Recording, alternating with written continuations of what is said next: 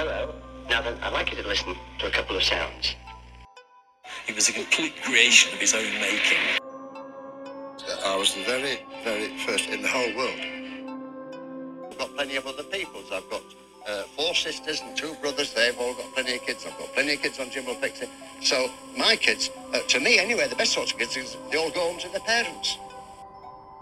me to do things for him. He wanted me to fondle him. He asked me for oral sex. We gave him every instrument that he needed in Broadmoor to prey on some extremely damaged individuals. Sir James Savile, OBE, the man who has single handedly raised more than £30 million for charity. Why have you said in interviews that you don't have emotions? But it's easier. The truth is, I'm very good at masking them. I'm a rare breed insofar as I'm a single fella, uh, and which is why when people say, "Them five places you've got to live in, aren't they expensive?" And I said, "Not as expensive as a wife." Uh, the Metropolitan Police say that it will now take the lead in investigating sex abuse allegations against the late Sir Jimmy Savile as more women come forward claiming to have been assaulted by the television presenter. Who's your best pal, Tony? I'm not Desmond. No, Desmond. He's not. It is. No, he's not, Get off me. because he's a married man. Okay. Yes, you do. Get off. Well, not, I'm just, just squashing. not until you say me. Now, me, when I stand in front of the table and St. Peter's there, he says, You are not coming in. Uh, and I'll say, Well, why not? And he say, Because you're a villain. And, and he'll show me the debit side. And I say, Hang about. And I'll show him the credit side. And say, Does that mean anything? And if he says, That means nothing, then I'll threaten to break his fingers. What does she do with the cable, boys? And I didn't want to. And he promised me that if I gave him oral sex, that he would arrange for me and my friends to go to Television Centre and be on his television show. Hey, hey, hey. We got it all happening tonight, ladies and gentlemen. Everybody's around. We're going to start with our guests. Hope it's been a very good week for you, and here's a very good set of fixings for you. Here we go now with a letter from Leeds. Yeah, Leeds. me. So I promise I promise.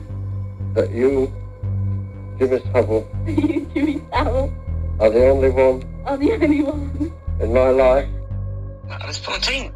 Of course I wanted to go to Television Centre. I didn't want to give him oral sex. because I thought it was disgusting, but I did it. Okay. Gary Glitter was one example. He was particularly horrible and only interested in getting as much sex as he could possibly get from any girl. I'd start with manipulative, then controlling, and very, very clever. Has become a great British institution. Not bad for just another zany DJ. But there's a lot more to cigar smoking Jimmy than meets the eye. I can remember seeing him having sex with one of the girls from Duncroft in Jimmy Savile's dressing room. I was the very, very first in the whole world to run a dance to record. You used to be a wrestler, didn't you? I still am. Oh, yeah. I'm feared in every girls' school in this country. Hello and welcome to the Deathcast. I am your host, best-selling author Ian Totten, and I'd like to thank you for joining me as we prepare to take our eighth look into the life and crimes of Jimmy Savile. Before we get into it, as always, I have a few plugs and show notes. If you would like to follow me on social media, that would be Instagram, MeWe, Facebook. Just search for either Ian Totten author or the Deathcast. You can also find me on YouTube under Ian. These episodes go up there every week when the new episode drops. If you'd like to find any of my books, you can go to tinyurl.com backslash Totten hyphen books. That's tinyurl.com backslash Totten hyphen books. If you'd like to sign up for the show's mailing list, just go to corpsecreekpublishing.com, click on the sign up button. While there, please consider making a donation to the show on by clicking the donate button. buy me a cup of coffee or a pack of cigarettes. If you really enjoy the show, please consider going to tinyurl.com backslash DC Patreon and become a Patreon member. Any money that comes in via the Patreon or the donate button goes into helping offset the production costs of this show. If you enjoy the show, please subscribe on your favorite podcast app and leave a five star review. If you don't enjoy the show, just move along. You don't need to leave a snarky comment or email me to let me know how much you disliked the show because, as I proved last week, I will put you on blast we did receive a very nice message this week over at CorpseCreekPublishing.com from Eric. And Eric said, Hello, I just wanted you to know that I've been listening to the Jimmy Savile portion of your podcast, and I would like to say I enjoy it very much. I find your research on the subject matter very extensive and enjoyable, and I enjoy listening to your banter. Thank you for putting this out. I do appreciate it very much. Well, thank you very much, Eric. I am so happy to hear that you enjoy the show and that you are enjoying my dive into Jimmy Savile. He has been an all consuming case to study, and in fact, he was the muse, so to speak, behind my latest novel, Maggie, which is available now at tinyurl.com backslash totten hyphen books. Alright, now that all the plugs are out of the way, get yourself something to drink, find a nice comfy chair. I've got my coffee, I've got my cigarettes.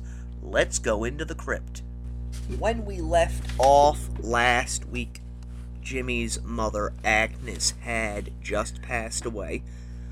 About a year, give or take, after he had been given an OBE during the Queen's New Year's honors. As with previous episodes, I am using the timeline for Jimmy's life set out by Dan Davies in his book In Plain Sight The Life and Lies of Jimmy Savile.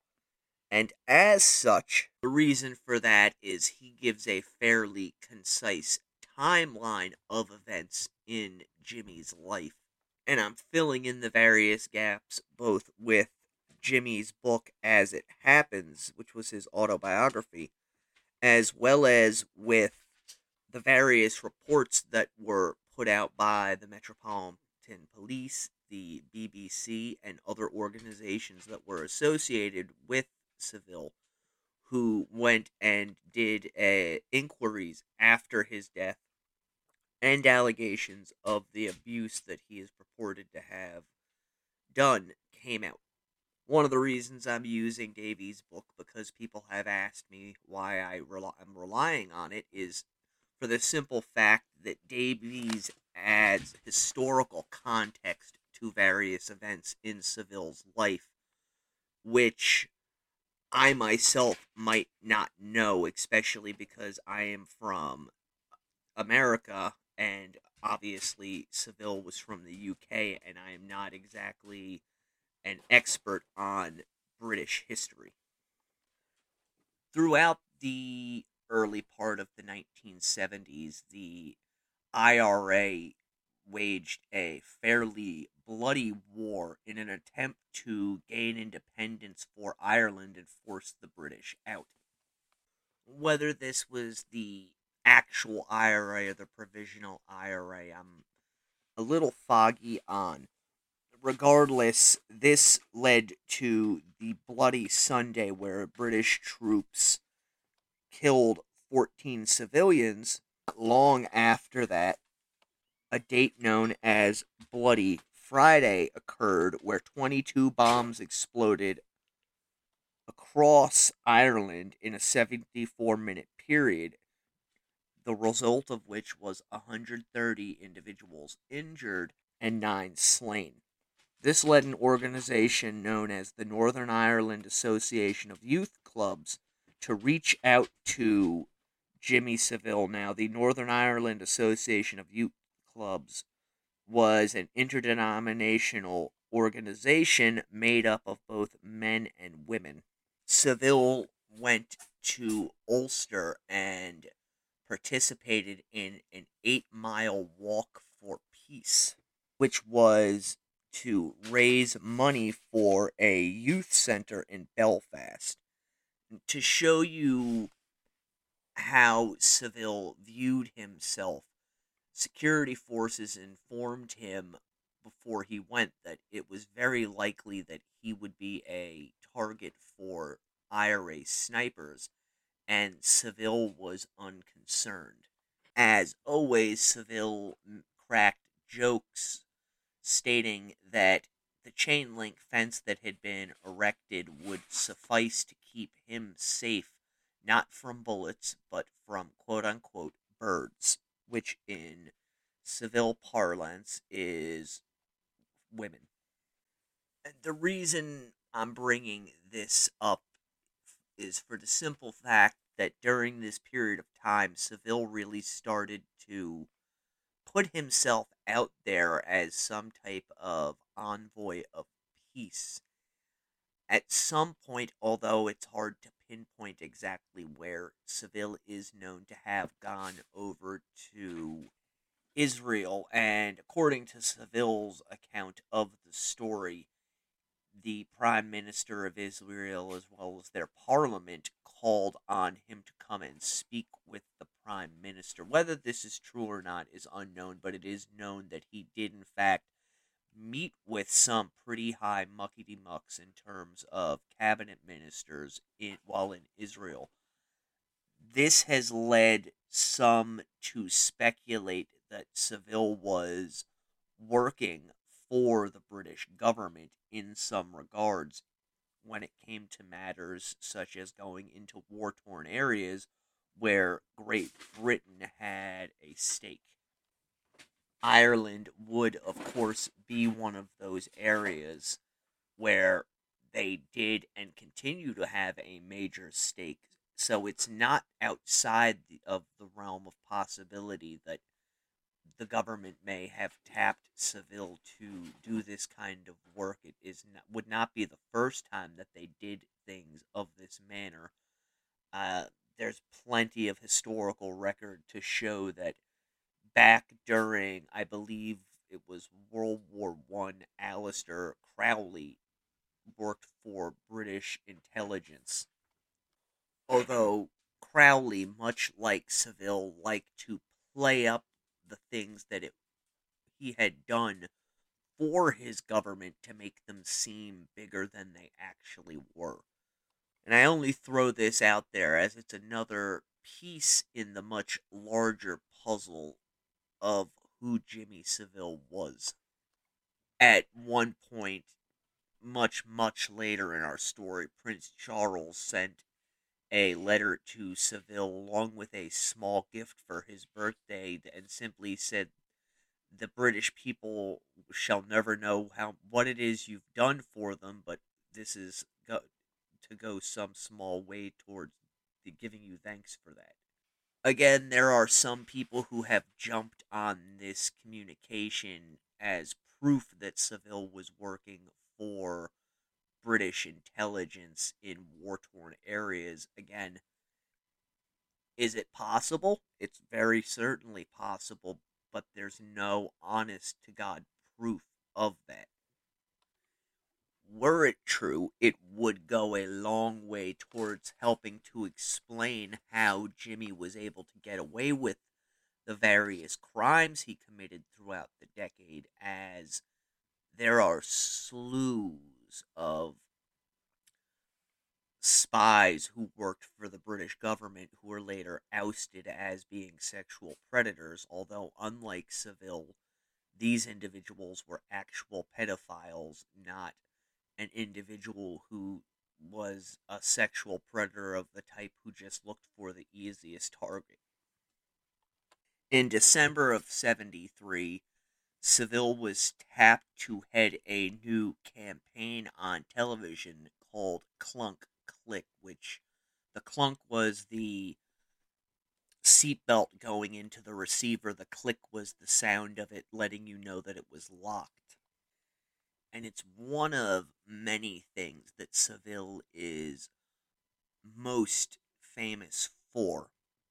The Clunk Click campaign led to him getting another show on the BBC in May of 1974. This was a show entitled Clunk Click, where Savile said he would interview people from all walks of life. It is interesting to note that Savile, when speaking about the program, was quick to point out that, quote unquote, say what you like about the pop scene, but I have never done anything which I believe would corrupt anyone.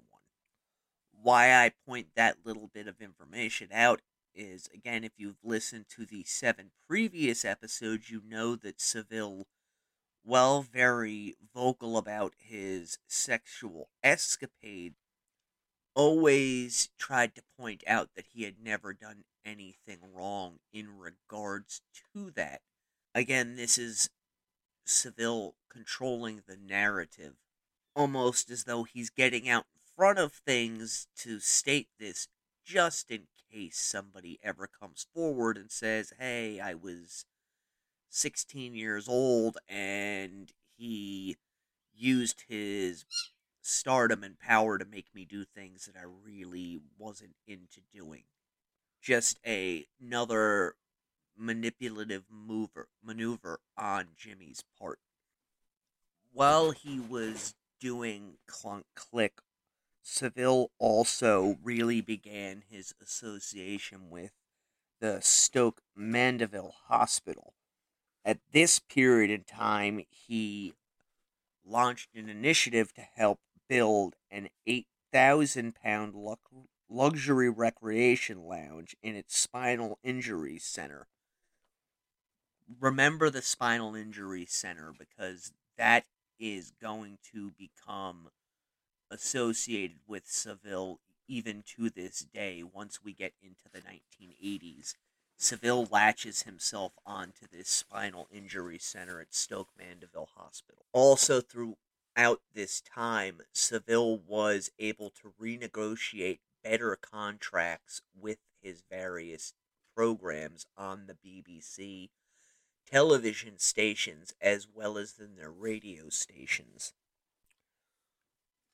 While the contracts were being negotiated with regards to the radio programs, the individual who was controlling it, and a man by the name of Douglas Muggeridge decided that he needed to check into the rumors he had heard about Savile. This is the first time that it's documented that someone who Savile was working directly below looked into the various rumors swirling about Muggeridge had a man working for him by the name of Rodney Collins, and according to Collins, Savile was quote unquote unlike those who had come over from the old light program or those recruited from the pirate stations. Savile had already made his name, which meant, in his words, that Savile's travels and speakeasy were very much molded around what he believed he could bring to Radio 1. Collins went on to further state that Savile was different from his colleagues in other manners. He stated, quote, I had a home number for absolutely everybody apart from Jimmy Savile. If I wanted him, I either had to leave a message for the producer's office or it was Leeds Infirmary. Savile was his own man. This goes into what I've talked about in other episodes how Savile never stayed in one place for very long. He might go to an area for a day or two, but he could just as well show up for a day and be gone the next day. He was always on the move. Whether it was some type of self promotion or he was going to another hospital to do charity work. He was always moving around, usually by caravan. So Muggeridge asks Collins to look into Savile, especially in light of the payola scandal that we talked about last week, as well as the suicide of Claire McAlpine. So Collins reached out to the various newspapers where he knew people were working.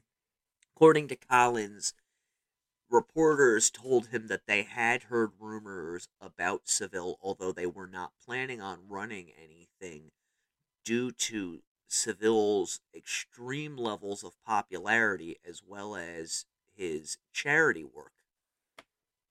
And these rumors about Savile would persist over the course of the next 30 to 40 years. There's one anecdote about Savile having finished a show at the BBC in the mid 1980s and taking a young woman from the audience down to his caravan was which was in the car park so he could have his wife with her while his producer stood outside and an old woman approached the vehicle asking where Savile was and the man lied and told her that Savile had already left. Meanwhile, the van behind is rocking violently, and the older woman is supposed to have given this producer a jar of marmalade and stated that the marmalade was to say thanks for all of the work that Savile was doing for the young people of Great Britain. Obviously, this is more likely than not a joke, as Savile is inside his caravan, do, you know, doing work for the young people, quote unquote. But it does give you an idea of how much was at least whispered about within the BBC that this type of joke would be floating around in regards to Jimmy. And some of these rumors were no doubt coming from the Duncroft approved school for girls. I believe the name of the town or city it's in is Staines, although I may be wrong on that pronunciation. It's S T A I N E S. If you're interested, you can look it up. I've talked about it in other episodes how Savile had pretty much attached himself to this particular girls' school where girls who were seen as being brighter than average but had a criminal history were sent to live. And in fact, one of the girls who gone to Duncroft when she was an adult is the first person to come forward with stories about the things that Jimmy did if you listen to the opening of this show, you can hear her talking about how Savile would take girls for drives in his Rolls Royce, where it was expected that they would give him oral sex. And in return for this, Savile would bring them to Television Center for tapings of Top the Pops and Clunk Click and other things that he was doing. But he would also bring them candy and cigarettes and most of the girls went along with this because they wanted to go to places like Television Center, but they also didn't want to cause trouble for the rest of the girls. That was the mindset that they had was that if I don't do these things that he's asking me to do, then he's going to stop coming around. All the other girls are going to be mad at me because he's not going to take us out on these trips any longer He's also not going to bring us candy and cigarettes again. You can see how he parlayed his power and celebrity to leverage these girls to get what he wanted from them. This is the type of stuff I have been talking about when I say that I don't believe Savile was actually a pedophile because it wasn't just teenage girls he did this stuff with. He also did it with full grown adult women. I'm talking women in their 20s, their 30s, their 40s. He would get uh, some way to get leverage over them to get them to do what it was that he wanted, whether it was you know, helping to pay an electric bill or anything along those lines, giving them candy and cigarettes or promising to introduce them to their favorite musicians. He did all of these things to these young girls and these women, and he used that as a mechanism to get them to sexually gratify him. But he was also out running the roads, and women were willingly coming to him, girls were willingly coming to him, and interspersed with all this, he was also visiting prostitutes. Almost in a way like the Green River killer Gary Ridgway, he had an insatiable sexual appetite. And no matter how much he got, how many times a day he got it, he still wanted more and more. There are multiple stories about Savile going to Duncroft and getting a girl alone inside the building where she would take care of him, and then later that day taking one or more girls out in his Rolls Royce for a drive around the property and having them service him as well. You might be wondering how this was possible, how he could get away with it. And we will be talking about how Savile got away with the things he did at Duncroft in just a moment when we come back from this commercial.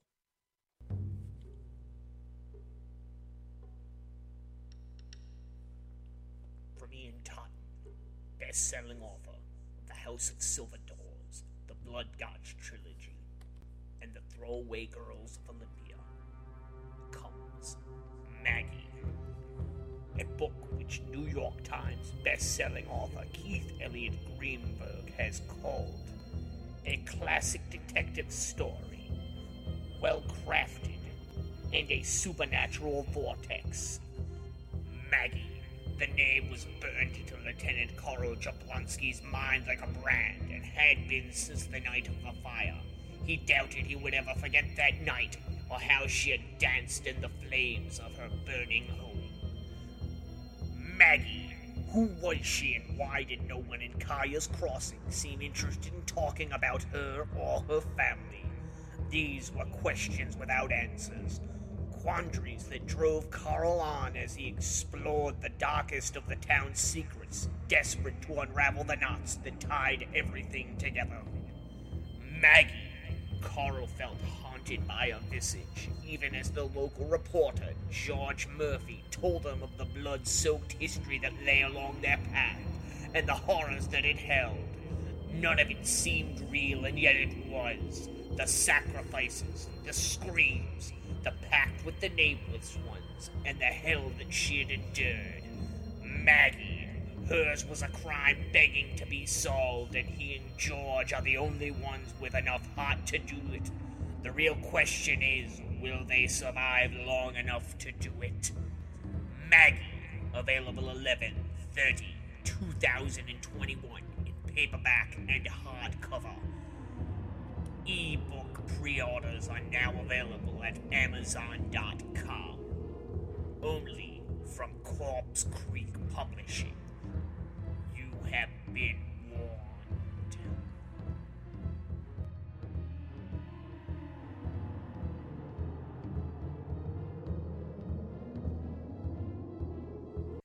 I'm going to give you a brief overview of Duncroft Approved School for Girls.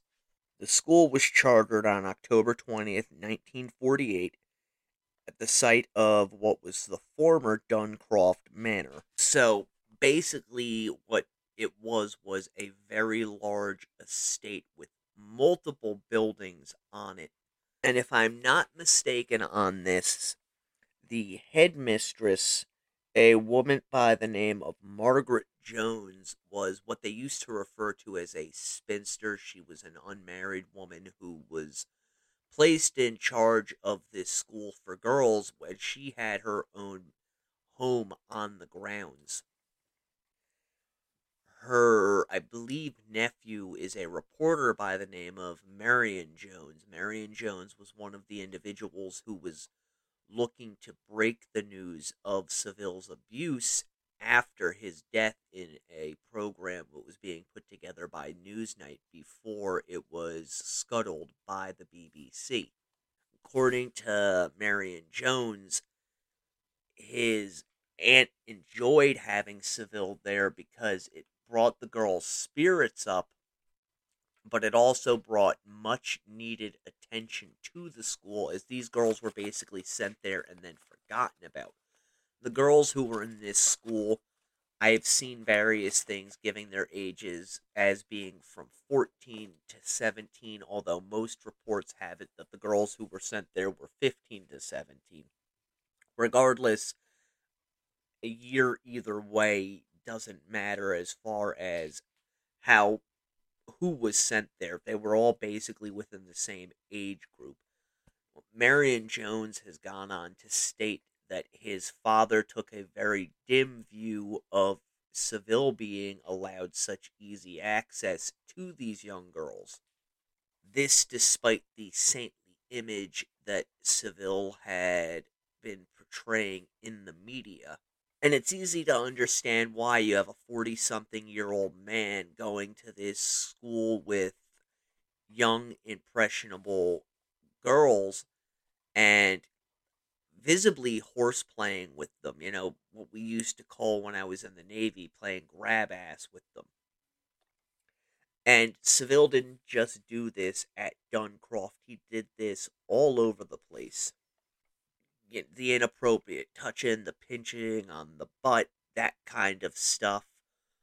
Grabbing the girls in, you know, a very tight type of bear hug or laying down on top of them and tickling them. All of this in front of other people, and he thought nothing of it, nor, for the most part, the people who saw this thought nothing of it because he's, as I've said before, our Jim. So Savile had really had almost unfettered access to this girls' school. And he would go there, he'd bring them gifts, he would take the girls out, they would do what they did inside of his car, and then he would get a group of them and he would bring them to Television Center where his shows are, were being produced. And if you go online and look up episodes of Clunk Click, you'll see a number of teenage girls dressed kind of like British schoolgirls sitting in the audience, mostly on bean bags up on the stage where Savile and his guest of the week were. This was kind of seen as a place of honor. Those are Duncroft girls sitting up on that stage most of the time. These girls were one of what Savile referred to as his teams. This was his Duncroft team. And I know that there are a lot of people out there, especially in Britain, that don't believe that Savile did the things that he has been accused of.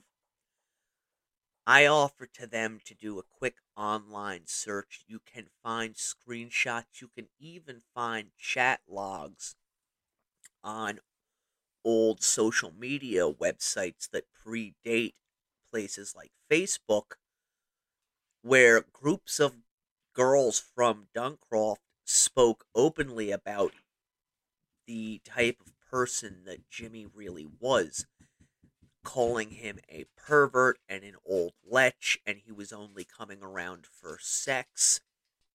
This isn't really the type of stuff that people would just go and make up in a group, especially when you consider the fact that, unlike the ones that I have dismissed as being bullshit, these girls willingly went along with what Savile wanted from them, even though they didn't want to.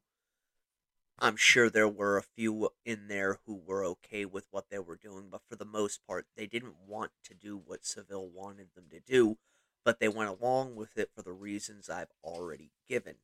And some of these girls from Duncroft, as I stated, were the first ones to come out against Savile, although a good number of them did not want their names out there associated with the so- story because obviously they felt shame of having been 15, 16 years old and having sex with a 40 something year old man in order to get something from him. That's a pretty basic thing that I think most people can understand. You don't want to go back and relive the mistakes you made in your youth. And I know I am not putting any of the blame on these young girls. I'm just stating fact. because there were girls who Jimmy propositioned who did turn him down throughout the years. And he basically just treated them like they didn't exist and would fawn over the ones who would do the things that he wanted them to do. That was another factor that these girls considered when they were deciding whether or not to go along with what he wanted.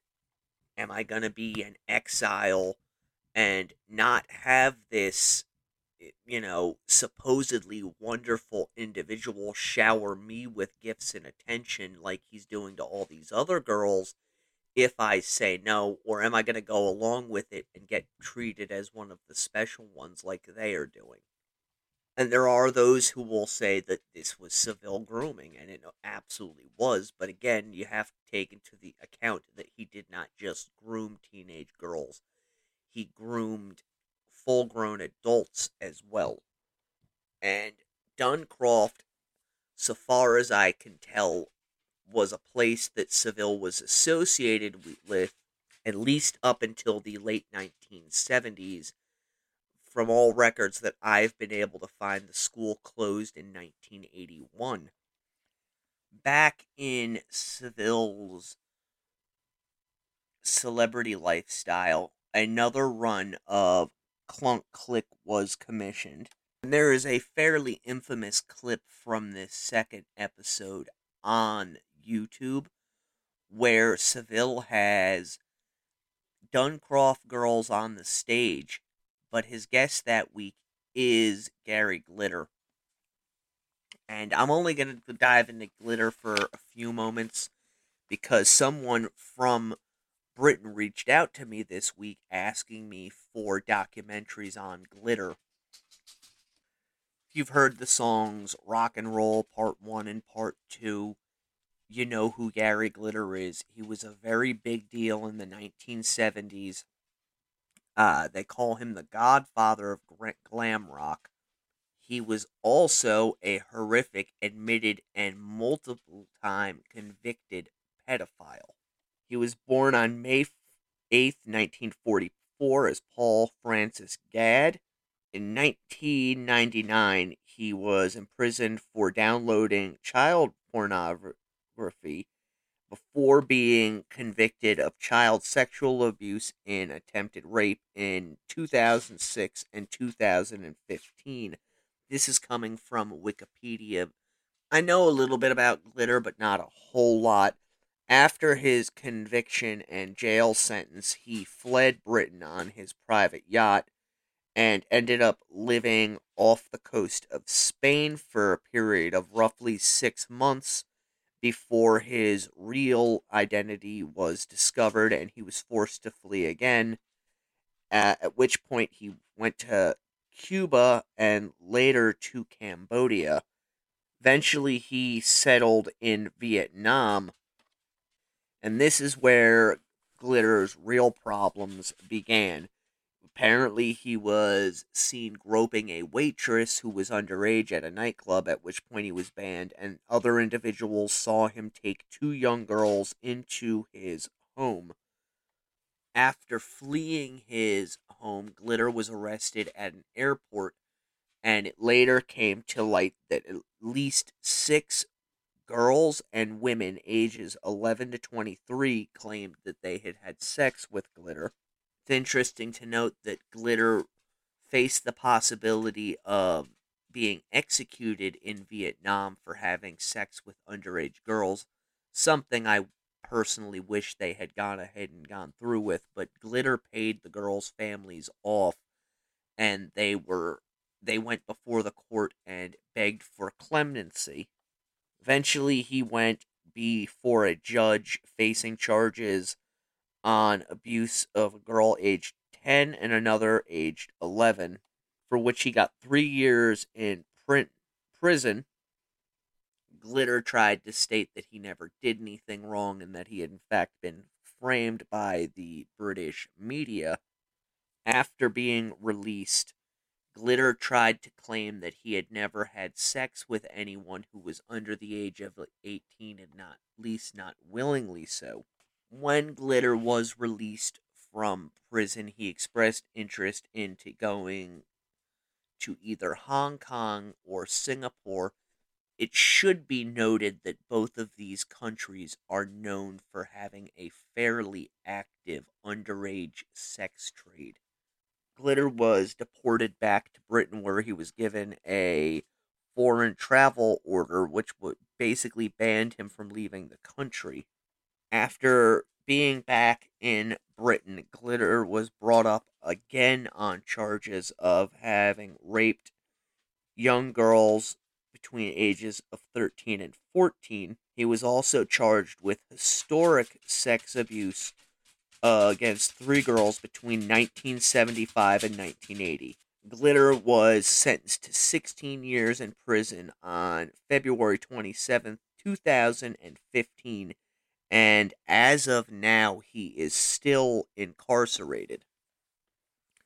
The reason I went through all of that, other than someone asked me a question about Gary Glitter, was this very infamous exchange between him on Clunk Click, where Savile stated, quote, do young ladies go to get go to great lengths to get next to you as it were?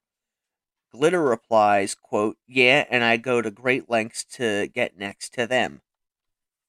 Then he looks around into the darkened audience and says i'm having a look around the audience now to see if there's anyone i fancy to which Savile after laughing states we always line our artist up one of the girls from Duncroft has gone on the record stating that after this episode of Clunk Click was recorded, she ended up having a sexual encounter with Glitter that was not altogether consensual.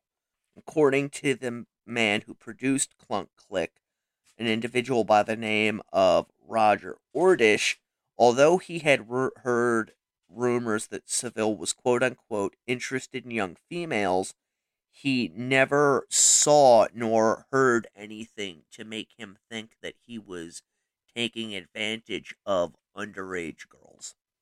Jimmy was getting a lot of press coverage at this time, more than he had been in previous years, and a number of critics pressed him on why he was such a publicity hound, to which Savile base stated that it was basically to ensure that the charities that he was championing might get some windfall from all of the publicity he was getting.